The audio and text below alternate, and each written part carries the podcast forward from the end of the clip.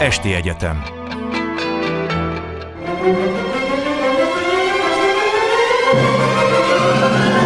A világ urai Merre rángatják a világ szekerét a hatalmasok? Szénási Sándor műsora Jó estét kívánok! Ukrajna. Ungvári Krisztián írja, hogy annak a delegációnak, orosz delegációnak a vezetője, amelyik az ukránokkal tárgyalt még a hét elején, az a Vladimir Megyinszki a vezető, aki korábban kulturális miniszter is volt, és aki azt mondta, azt írta, és hát ezt követelte meg a maga területén, hogy a múltnak az az értelme, hogy alkalmazkodjon a pillanatnyi nemzeti érdekhez, azt kell szolgálnia. Tehát akkor, ha kell, át kell írni, és ha másként fordulnak a nemzeti érdekek, akkor megint át kell írni, esetleg éppen visszafelé. Ezt csak azért mondom el, mert a most következő beszélgetés nem ilyen. Az ukrán nemzetudat kialakulását, egyáltalán Ukrajna létrejöttét, azt két történésszel, kutatóval beszéljük meg, és semmi más nem vezet itt senki, mint a történelmi hűség, legalábbis az, amit erről tudunk. Itt van velünk Gyóni Gábor történész, egyetemi docens. Jó estét kívánok! És Mezei Bálint történész, egyetemi adjunktus, mindketten az ELTE tudományi karának Kelet-Közép-Európa történet és történeti russzisztikai tanszegének oktatói. Jó estét még egyszer. Jó estét.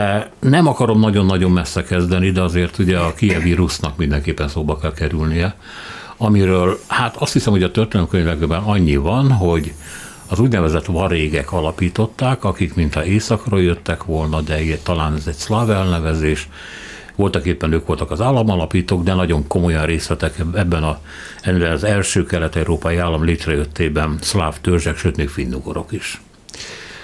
Hogy alakult ez a történet, és uh, hova vezetett? Elég sokáig fönnállt, ahogy látom, ugye 862-ben jött létre, 1240-ig, és akkor úgy tűnik, hogy ott a tatárok megjelenése húzta le a rolót. Szóval mi volt ez a kievírus? Hát valóban a kievírus alapításában fontos szerepet játszottak a úgynevezett varégok, vagy varjágok, vagy ruszok, akik eredetleges skandináv eredetű népcsoport voltak. Egyébként itt a kievi rusz, ha már itt az emlékezett politikai vitákat említette az elején, ugye itt ez a, a kievi rusz megalapítása kapcsán is tapasztalható, hogy egy régi emlékezett politikai vagy tudományos vita az orosz közgondolkodásban, hogy kik voltak tulajdonképpen ezek a várjágok vagy ruszok.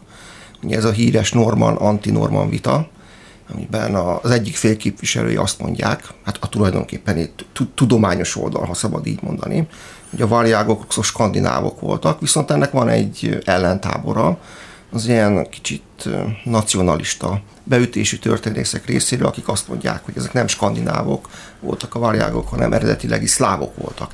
Tehát érthető a gondolat, vagy szerintük szlávok voltak, csak szlávok lehettek, nehogy már mindenféle szóval skandinávok.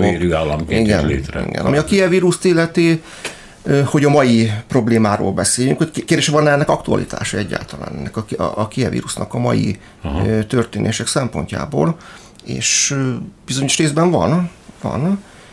Szerintem is egyébként egy alapvető tézis, hogy hogy ahhoz, hogy megérthessük ennek az egész úgynevezett ukrán válságnak a lényegét és a velejét, ahhoz ismernünk kell ennek a régiónak a történelmét. Akár mélyebb korszakokra is visszanyúlva, mint a, a 20. század.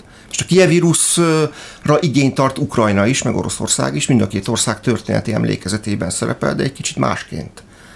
Ja, az orosz történetfelfogás szerint, ami egyébként a 17. század közepén alapozódott meg, a, a, az orosz történelme Kievből indul, ki, Kievből kezdődik, és egy egyvonalú pályára húzható föl, az ilyen Kiev, Vladimir, Moszkva vonalon, és e szerint, ugye az oroszok a 17. század közepén foglalták el Kievet először, a Moszkva központú Oroszország. Korábban ez a terület soha nem tartozott a Moszkva központú Oroszországhoz, és akkor készült el egy mű, az úgynevezett Kievi Sinopsis, 1674-ben adták ki először. Ez az orosz történelemnek a fő fundamentuma, vagy ö, historiográfiának, történetírásnak a fő fundamentuma, úgy is lehet fogalmazni, kicsit leegyszerűsítve, de a lényegét tekintve azt hiszem helyesen.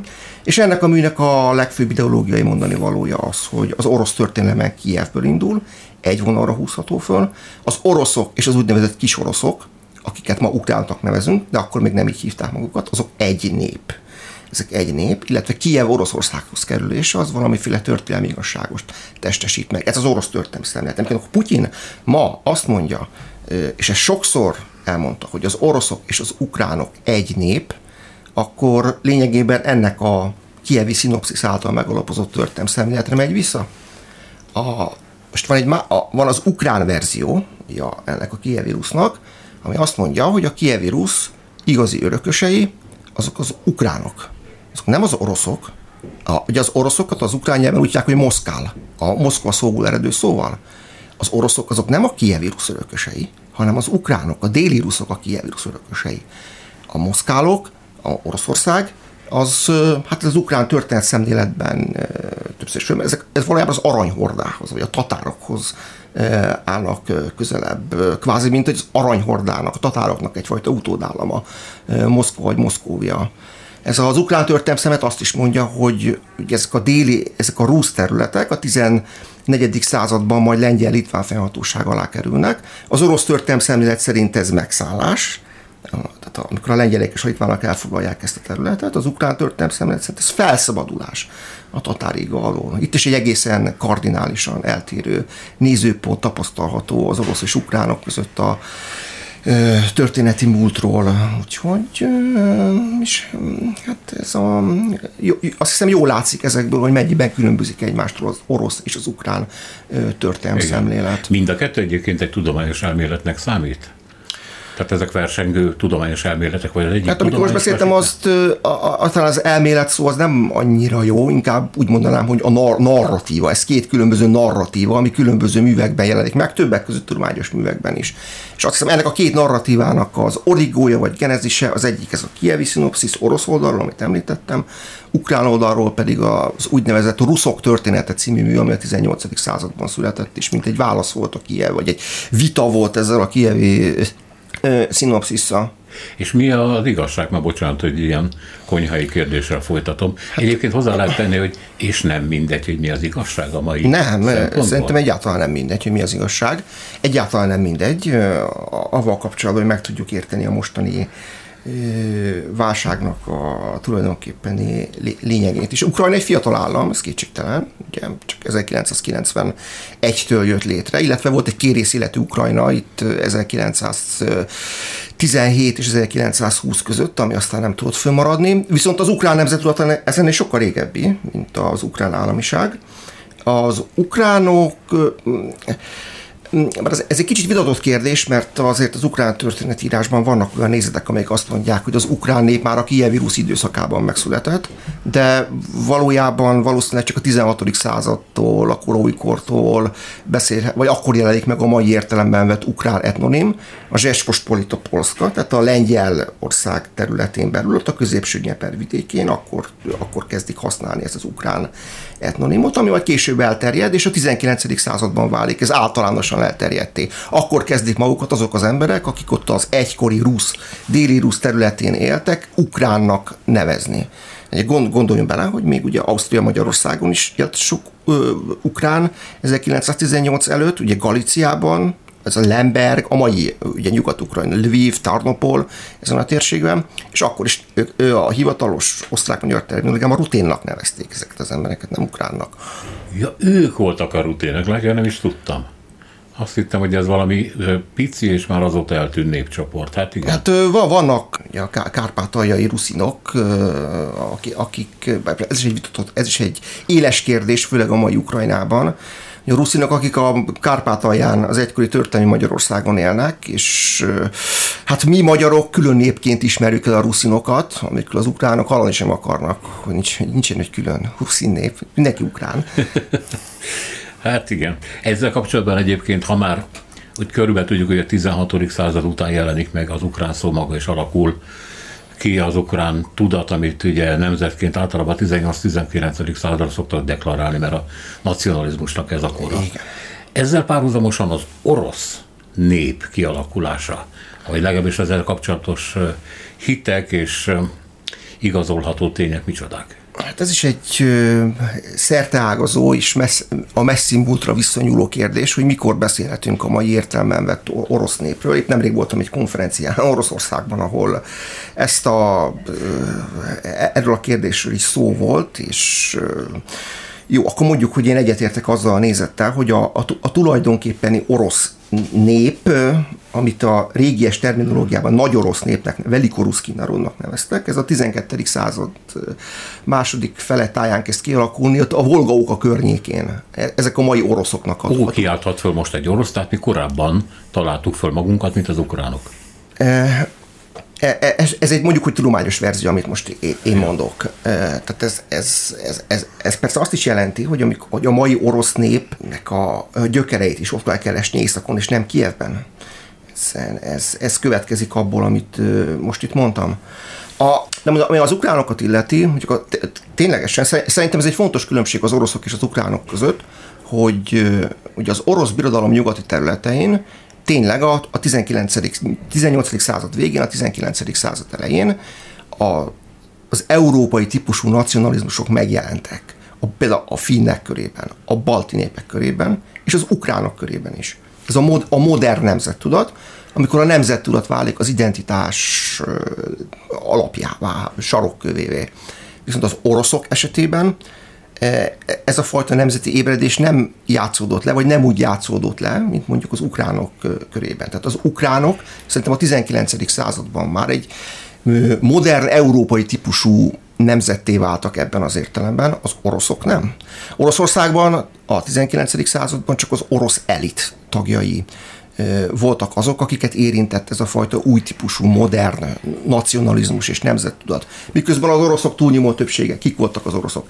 Hát muzsikok, ilyen szakállas, már bocsánat kérek, ilyen szakállas, mezitlábas, falvakban élő muzsikok tömkelege, akik, Dar, a, akik a maguk arhaikus világában éltek, és érintetlenül maradtak ettől a, a modern nemzettudattól. Ugye a 19. században is, amikor Oroszországban ilyen, a, russzifik, ilyen, a 19. század végén ilyen russzifikáló politika kezdődött, ez az orosz elit ben élvezett támogatás nem az orosz muzsikok, oroszországi muzsikok tömegei között. E, szerintem ezért is lehet, hogy majd, de majd a Bálint kiavít, hogy a, a szovjet korszakban, vagy a leninék és a, a bolsevikok, ők sikeresen fordulhattak szembe ezzel a, rusz, ezzel a russzifikáló politikával, és sikeresen valósíthatták meg Oroszország föderatív átalakítását. Hát igen. Az, hogy ma Ugye Oroszország egy föderatív ország, az egy lenni hagyomány tulajdonképpen, ezt nem tagadhatjuk. Illetve hát 1922-ben a Szovjetunió létrejötte esetében is érvényesült az akkor már nagybeteg Lenin szándéka, aki hát nem véletlenül nem a, a sztálini koncepció diadalmaskodott, és nem egy nem Oroszországhoz csatlakoztak ezek a különböző népek, tehát nem az autonomizálás valósult meg, hanem tagköztársaságok jöttek létre, és ezek alakították meg a Szovjetuniót. Tehát egy nagyon eltérő koncepció volt, amit 1922-ben az akkor egyébként már nagybeteg Lenin még képes volt keresztül vinni. És való igaz, hogy azért a, a bolsevikoknak hát nem csak Oroszország területén volt támogatottsága, hanem bizony jelentős támogatás, támogatása volt az ukrán területeken, az ukrán földeken is.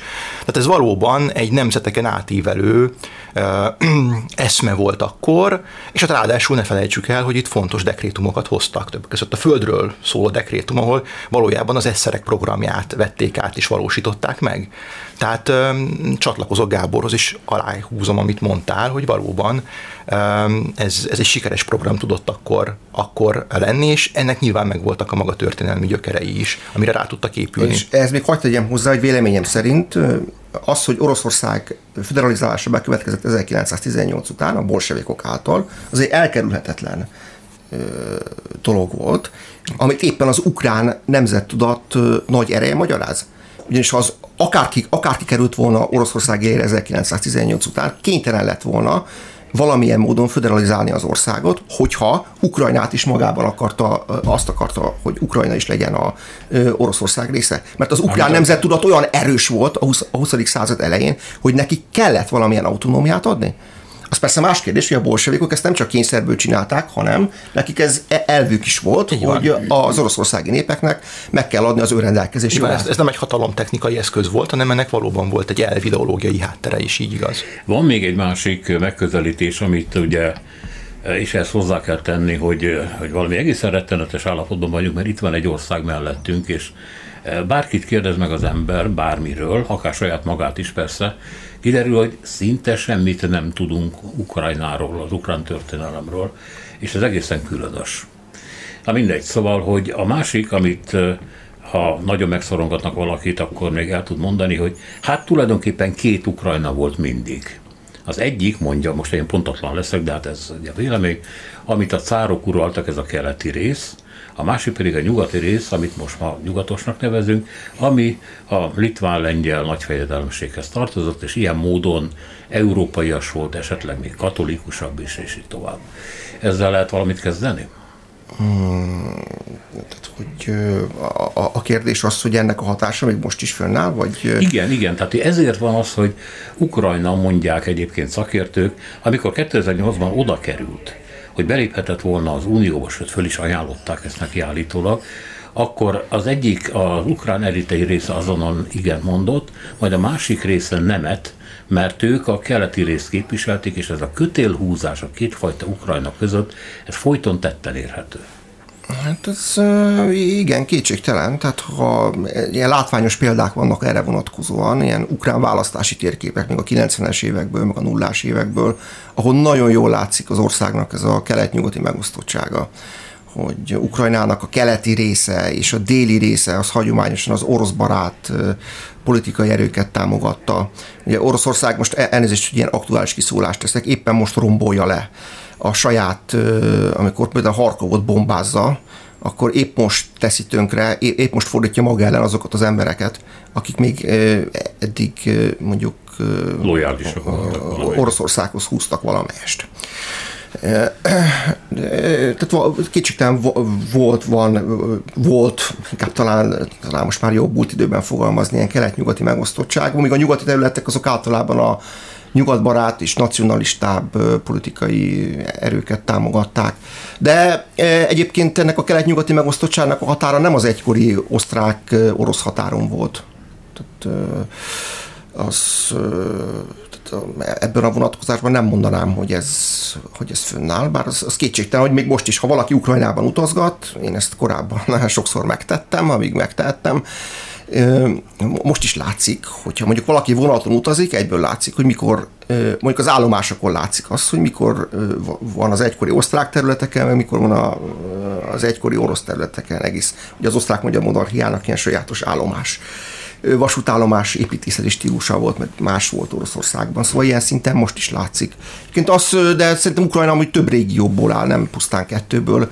Ez a, a Kárpátalja is egy más régió, Galícia is egy más régió, a Krím is egy más régió, a Donbass is egy más régió, a Szlobozsansina, ugye ez a Harkov környéki térség, az is egy más régió, vagy a Dnieper, az, az egykori kozák terület megint más régió, amelynek más a történelme, más a, a történelmi emlékezete, más a mentalitása, vagy néprajzilag is más. Az előbb beszéltünk itt a, a kárpátai ruszinokról, vagy a Kárpátokban a huculok, bolykók, ilyen különböző néprajzi csoportok, akik szintén mások, nyelvileg is megosztott, de vallásilag is megosztott az ország, egészen érdekes módon fragmentált.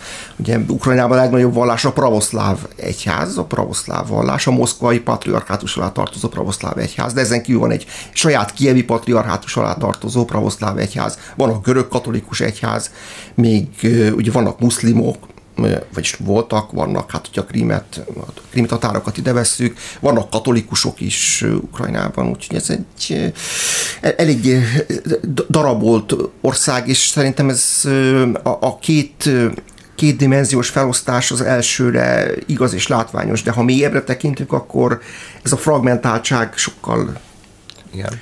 jelentősebb. E, Bálint, mennyire, most ugye ugorjunk előre egy picit a szovjet korszakba, aztán visszamennénk persze még a kozák kezdetekhez is, az első állami kezdeményekhez, meg a Zaporozsére, ugye, meg a Repin festményhez.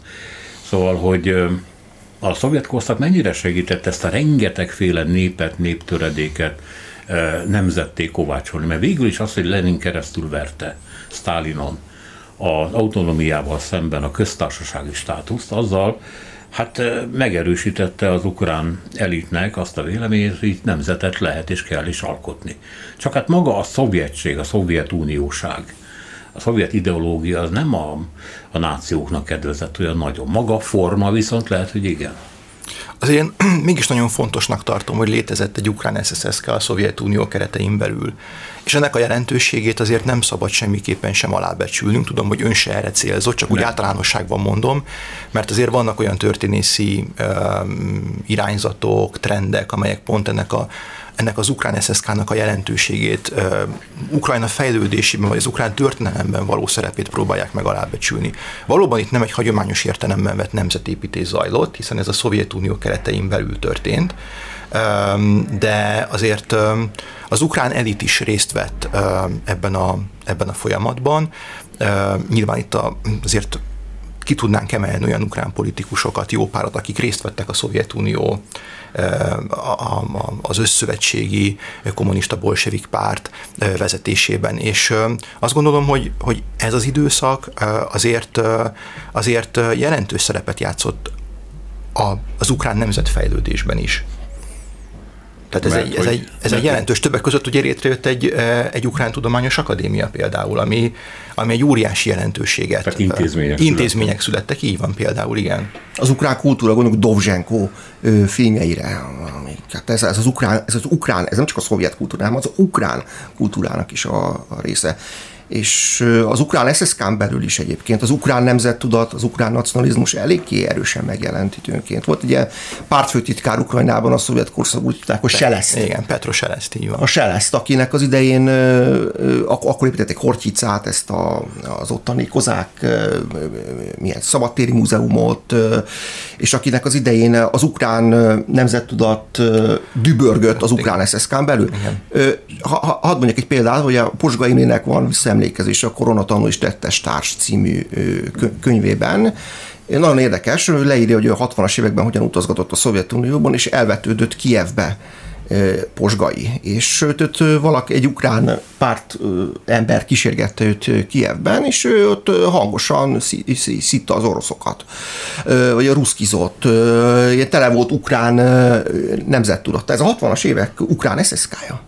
És a Posga írja is, hogy mennyire megdöbbent, hogy hoppácska, itt a, a Szovjetunióban, Kievben egy pártember kísér engem, és itt tele van heves. Hol van ukrán. itt a homo sovietikus? Igen.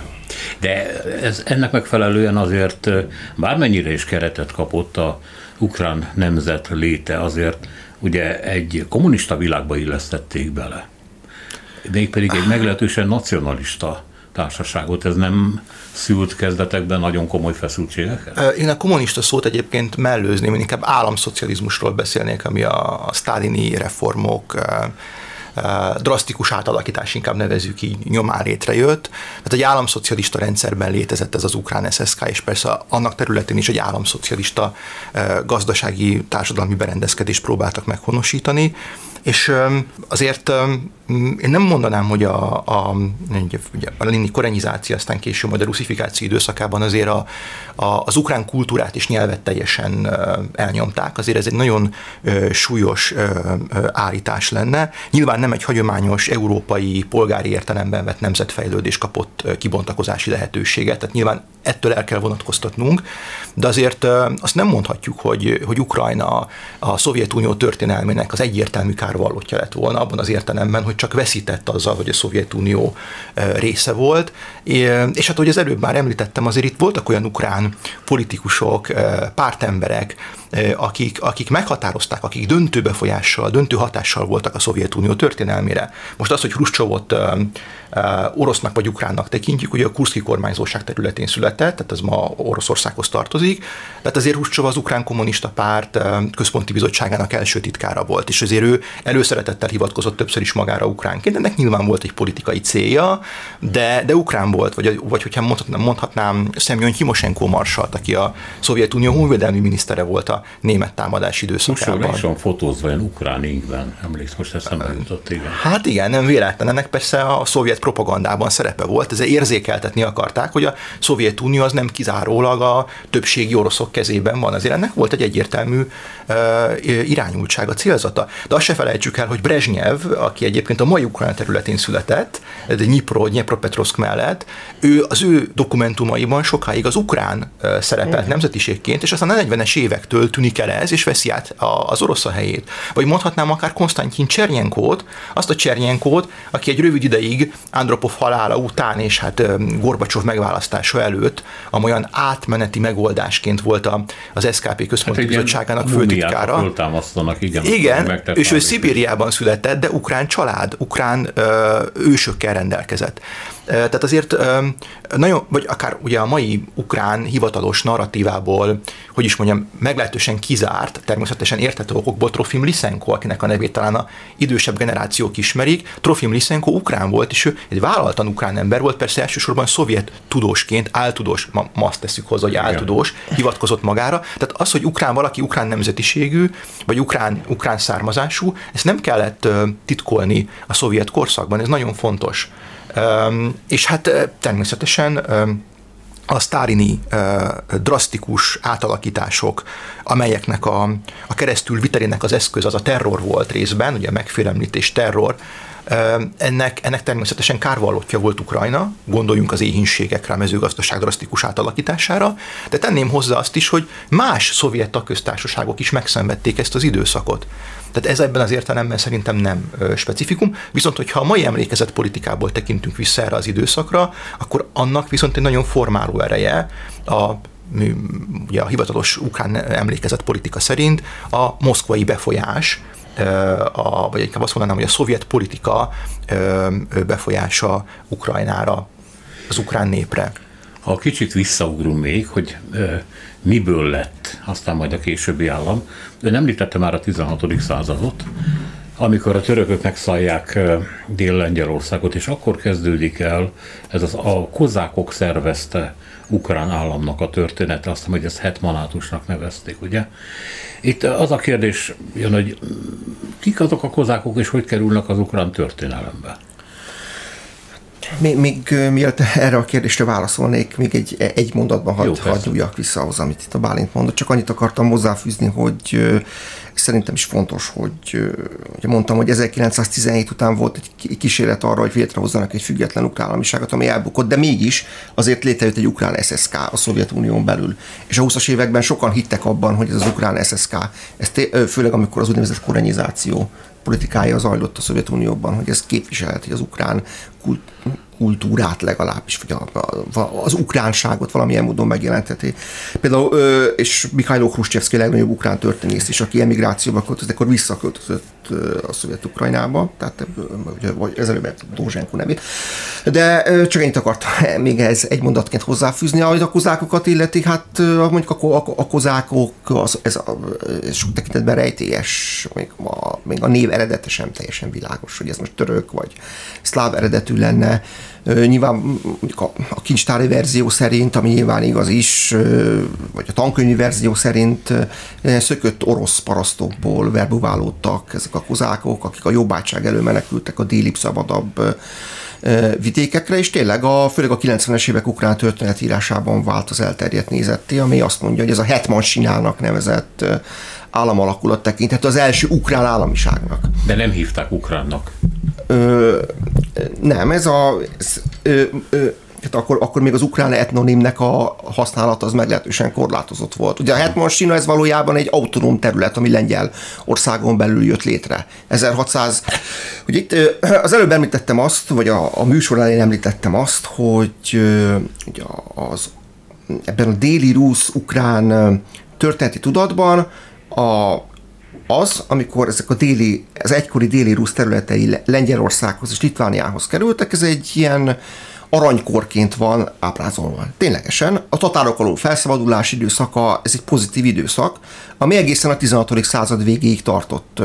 Ugye ekkor van az úgynevezett Breszti Unió, amikor létrehozzák a görög katolikus vallást 1596-ban, azzal a célra, hogy megosszák a mm, hát az egykori Rusz területén élő pravoszlávokat. Ugye a görög katolikusok azok, akik a pravoszláv hitet elfogadják, de a pápa főségét egyben elismerik és ekkor kezdődik összefüggésben az ellenreformációval és egy erőszakos polonizáció, erőszakos katolizáció és egy erőszakos polonizáció. Vagyis Igen, ezeken a déli rusz területeken. És ezekkel szemben sorra robbantak ki ezek a kozák fölkelések, mert a kozákok azok ragaszkodtak a, a, az ortodox pravoszláv hitük. Több ilyen fölkelés is volt. Ugye mondjuk Gogolnak a Taraszbulba című kiváló kis regény, és erről szól. Ezt mindenkinek ajánlom a hallgatók közül, hogy olvassák el Tarasz Bulba, Gogoltól a Tarasz Bulbát.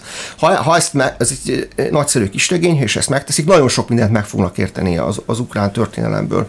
És a legjelentősebb ilyen kozák fölkelést Bogdán Khmelnytsky vezette, hogy 1648-ban tört ki, 1649-ben Borov városban kötöttek egy kompromisszumot a lengyelek és a kozákok, ez hozta létre az úgynevezett Hetmansinát, ami három három hát akkori kelet-lengyelországi vajdaságból egy ilyen kozák autonóm területet hozott létre. A sajátos autonómiával, széleskörű autonómiával, és ezt tekintik sokan az első ukrán államiságnak.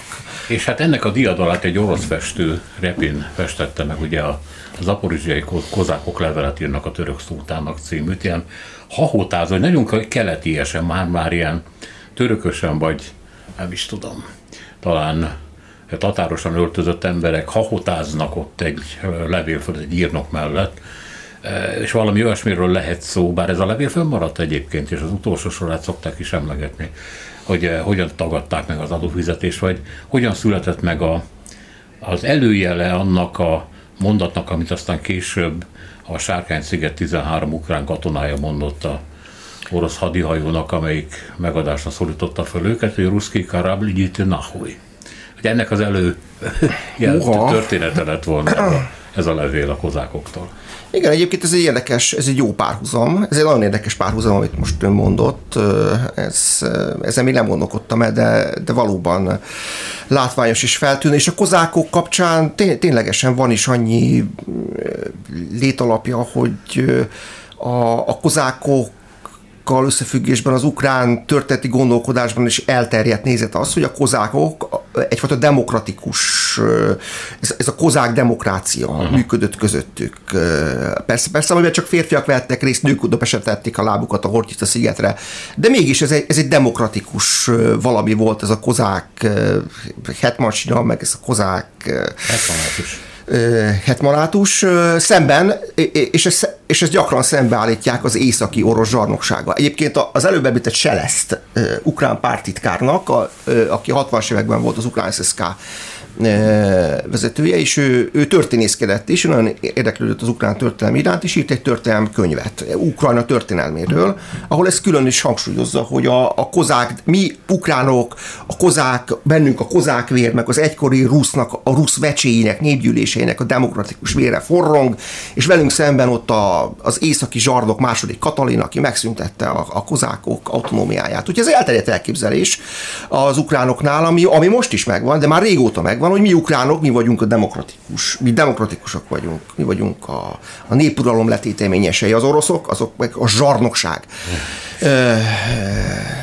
hordozói. Károly Sereszt támogatta a 68-as bevonulást Csehszlovákiával, mi Sereszt képéhez hozzátartozik. Igen. Mikor kerül elő az Ukrajna szó? Ha valaki utána akar nézni, akkor nagyon nagy hasonlóságot talál a jugoszláviai Krajinával, ami ugye határvonalat vagy határvédelmet jelent, és állítólag Ukrajna is valami ilyesmi, tehát határ, Igen. határőrizet. Fura dolog, hogy egy országot határnak hívnak, de hát nyilván vagy ütköző területnek számított két nagyobb hatalom között, vagy pedig védelmi területnek. Ezt, ezt nem tudom eldönteni. Tehát hogy jön elő ez a szó? Hát ez, a, ez egy közszó az oroszban, a Ukrajna, Ukra, Ukrajna, Ukrajna, ami valóban valami határvidéket jelent, és ez a, a közszó egyébként a régi, tehát már a középkori orosz nyelvben is megjelenik Ukrajna. A mai Ukrajna vonatkozásában, ha jól emlékszem, valahol a 12. századtól kezdve használják ezt. De igen, igen. És több, több Ukrajna is volt az oroszban. Gyerekszkaja Ukrajna, tehát mondjuk a Tyereki Ukrajna határvidék, vagy talán még azt hiszem Permszkaja Ukrajna is volt, meg mások. A, a mai értelemben vett, amennyire én tudom, a mai értelemben vett Uk- Ukrajna geográfi, nem közszóként, hanem geográfiai terminusként való következetes használata a 16. századtól mutatható ki, amikor ez a terület a lengyel országhoz tartozott. És akkor a következő ugrásra most már előre tisztáztuk, hogy kik a kozákok, és miféle szerepet játszottak az első még nem ukránnak nevezett állam, márha állam, tehát valamiféle autonómia megalapításában. A rendszerváltás, ugye 90, 91-ben vagy 92-ben lép ki Ukrajna, de talán keverem 90... 1991 a döntő egy, szerintem. És mikor lett meg az alkot? Uh, az, azért az egy későbbi történet. 96-ban jött létre csak az ukrán alkotmány, a kucsma. Igen, igen, igen. Szóval 91 kilépés, hát mindenki kilép, tehát ez nem olyan nagy csoda. A kérdés, hogy abban a pillanatban hogy álltak a hatalmi viszonyok Ukrajnában, mert a közép területeken általában a korábbi pártitkárok maradtak meg az első helyen, és alapítottak aztán dinasztiákat már, amelyiknek sikerült. Ez Ukrajnában nem így volt, tehát ott választottak elnököt, és az elnökválasztási új szokása azóta is megmaradt. De miféle állapotban volt akkor a hatalmi szerkezet és a, az a nemzet tudat, amiről ugye tulajdonképpen beszélünk ebben a műsorban? Hát egy kicsit messzebbről mennék, én, vagy messzebbről indítanék, hogy egy kicsit vissza lehet lépni még a Gorbacsovi Szovjetunió utolsó évére, 1991-re. Ott 1991 márciusában volt egy népszavazás, ami Gorbacsov utolsó kétségbe esett kísérleteként is felfogható a Szovjetunió egyben tartására. És fontosnak tartom ezt a márciusi népszavazást, mert ezt megtartották Ukrajnában is, megtartották Belarusban is, megtart, a Belarus SSK-ban, Ukrán SSK-ban, orosz SFSK-ban, és azért a szláv tagköztársaságokban, ahol nem bolykottálták ezt a népszavazást, mint mondjuk a Baltikumban, itt azért a döntő többség a Szovjetunió fennmaradása mellett szavazott. Aha. Ez egy nagyon fontos dolog szerintem, ezt nem szabad elfelejteni. Az új szövetségi szerződést 1991. augusztusában kellett volna aláírni, és ezelőtt történik meg a híres pucs, ami hát a pucsisták elképzeléseivel ellentétben nem, hogy lassítja a Szovjetunió felbomlásának folyamatát, vagy megállítja, vagy visszafordítja, hanem éppen ellenkezőleg felgyorsítja. És aztán utána 1991. december 1-én lesz egy ukrán népszavazás a függetlenségről, ami viszont már elsőprő többséggel, akkor a, az ukrán SSK területén a, a, az urnákhoz járulók elsőprő többsége már a függetlenségre szavaz. Érdekes egyébként, hogy a kelet-ukrán területek is ekkor, ekkor függetlenségpártiak lesznek. Aki ekkor Ukrajna vezetője, az Kravcsuk elnök, aki az ukrán legfelső tanács elnöke volt, és aztán később ezt a hatalmát majd, ha úgy tetszik, át tudja vinni a független Ukrajnába, és őt majd megválasztják ukrán elnöknek is.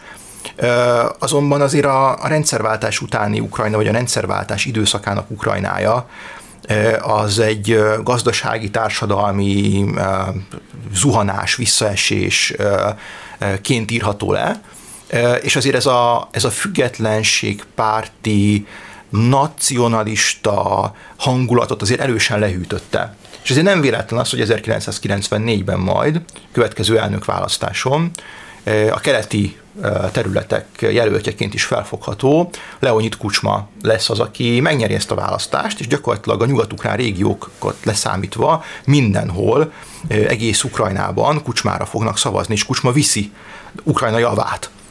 És ez nem véletlen, és, és tehát persze ez, ez nem jelenti azt, hogy Kucsma elnöksége idején a 90-es években látványosan javult volna az ukrán életszínvonal, viszont, viszont azért a Kucsma korszak valahol mégiscsak stabilizálta az országot, és úgy tűnt, hogy sokáig megragad egy ilyen pufferország státuszban a Nyugat és, és Oroszország között.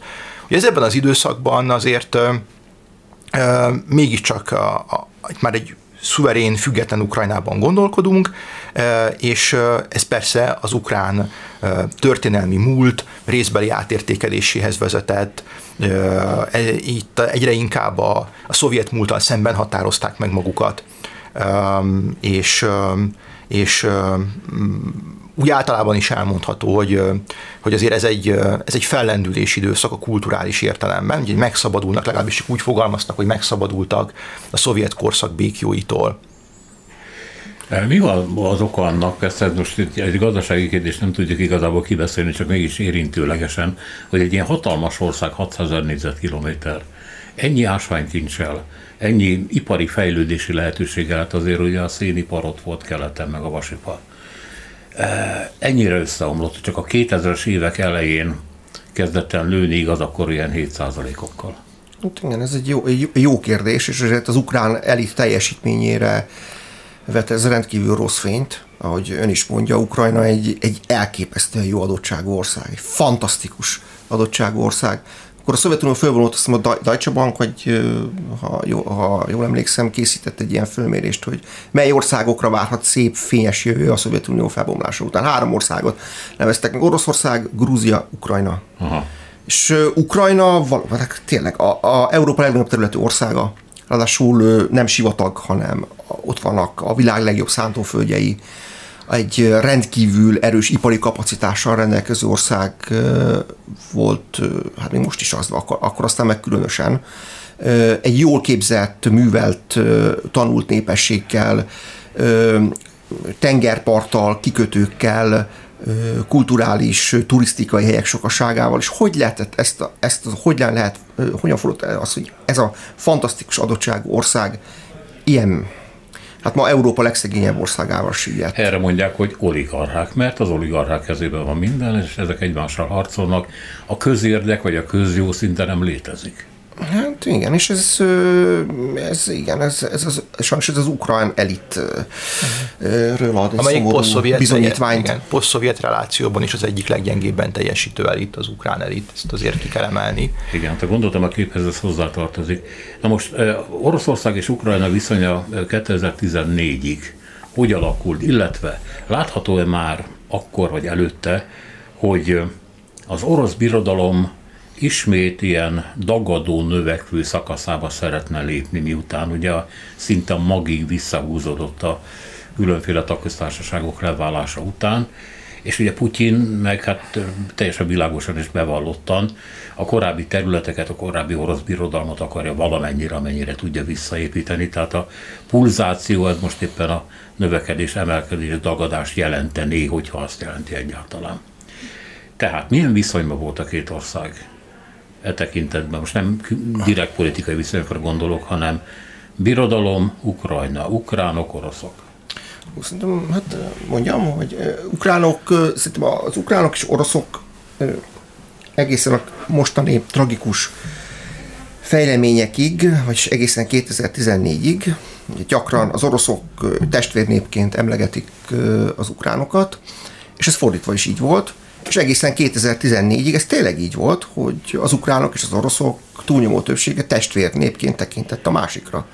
Ukrajnában persze volt russzofóbia, orosz ellenesség, de ez inkább korlátozott, és a nyugati, terület, nyugati területekre volt jellemző. De erről közvéleménykutatások vannak, hogy az ukránok többsége is mi 2014 előtt testvér népként gondolta az oroszokra egészen addig, amíg hát 2014-ben Oroszország elcsatolta a Krímfélszigetet. Igen, de viszont ez így volt orosz szempontból is, mert sokan panaszkodnak, hogy azért ilyen lenézése kis ostoba parasztocskának tekintése volt az oroszok részéről Igen. A, az, az ukránokkal Igen. szemben. Igen, ezt, ezt, ezt meg tudom erősíteni hogy lenézték, még a, még a köznapi élet szintjén is gyakran előfordult az, hogy lenézték a, az ukránokat, ilyen hohol, gúnynév. Igen, bolondistó. igen. igen.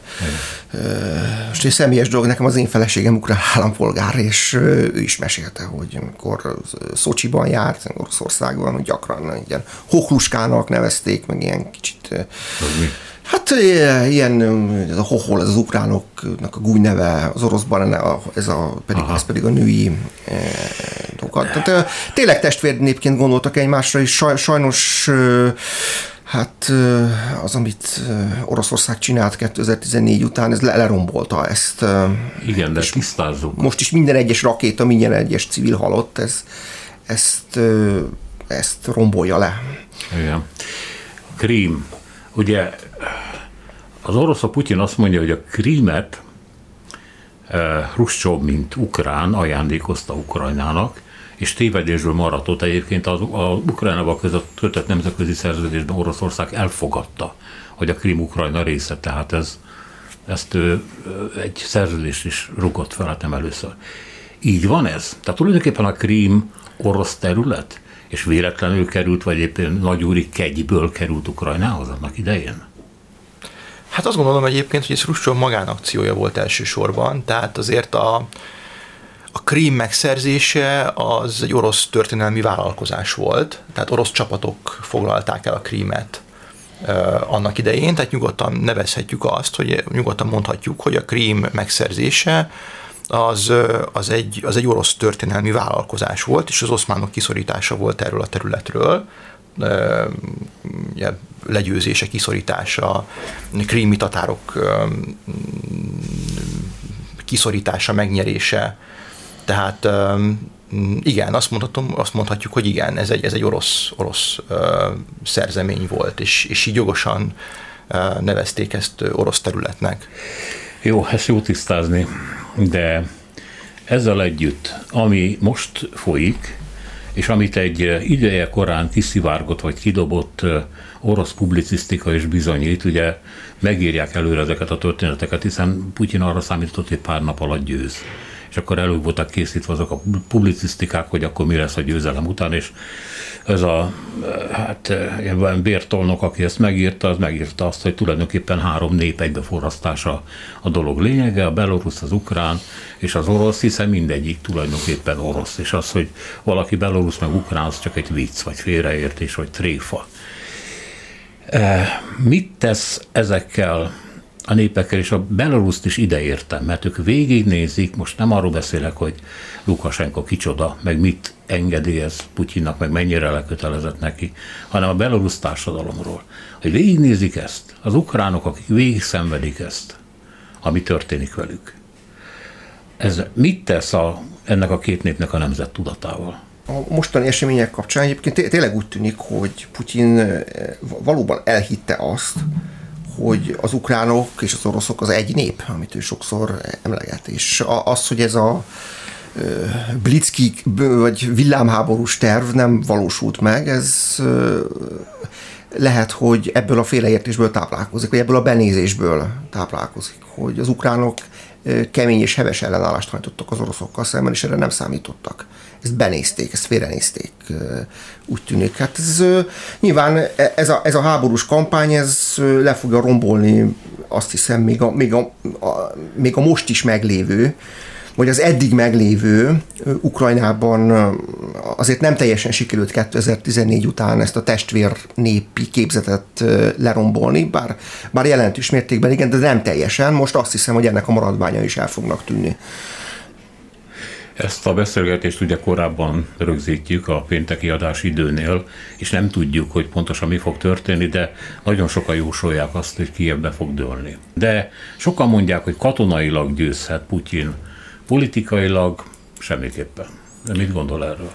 Ez egy nagyon nehéz kérdés, és szerintem az elmúlt hetek azt támasztották alá, hogy nagyon nehéz akár két-három napra is előre prognózisokat felállítani az biztos, hogy Ukrajna, eh, még a Kievet is tudják foglalni az orosz csapatok. Hosszú távon Ukrajnában az orosz beavatkozás eh, mindenképpen elindít egy, egy, egy nagyon erős összetartást, radikalizálni fogja a társadalmat, miközben kelet-ukrajna lakossága növekvő tempóban fog nyugatra távozni, adott esetben akár Lvov, Lember környékére, vagy pedig még, még, még nyugatabbra. Azért fontos azt látni, hogy Ukrajna lakossága, az ukrán SSK lakossága 1989-ben több mint 50 millió fő volt, 51 millió.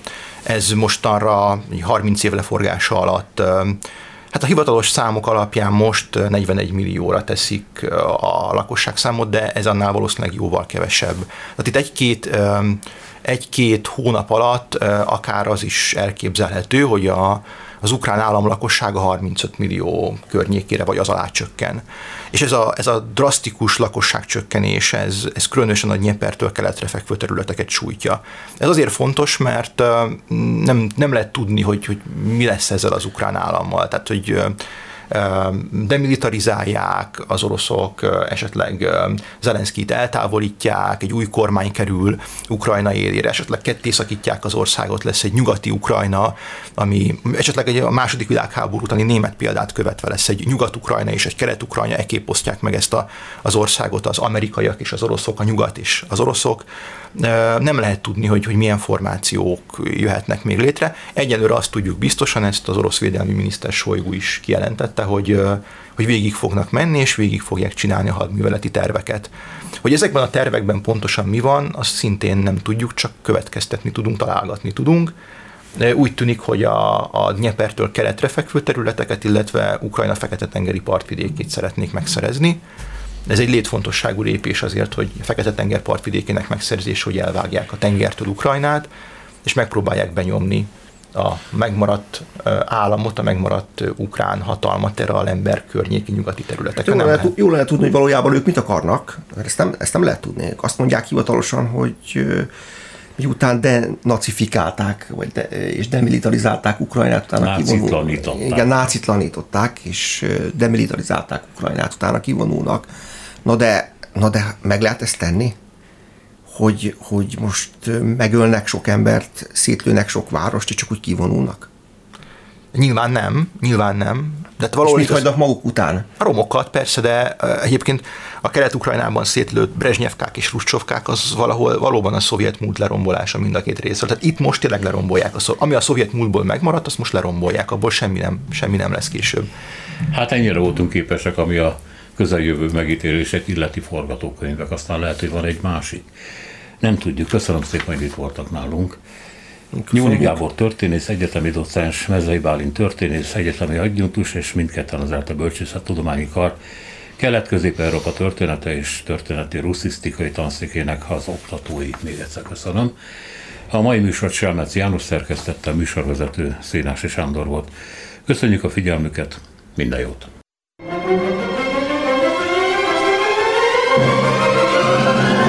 A Világ Urai című műsorunkat és Szénási Sándor műsorvezetőt hallották.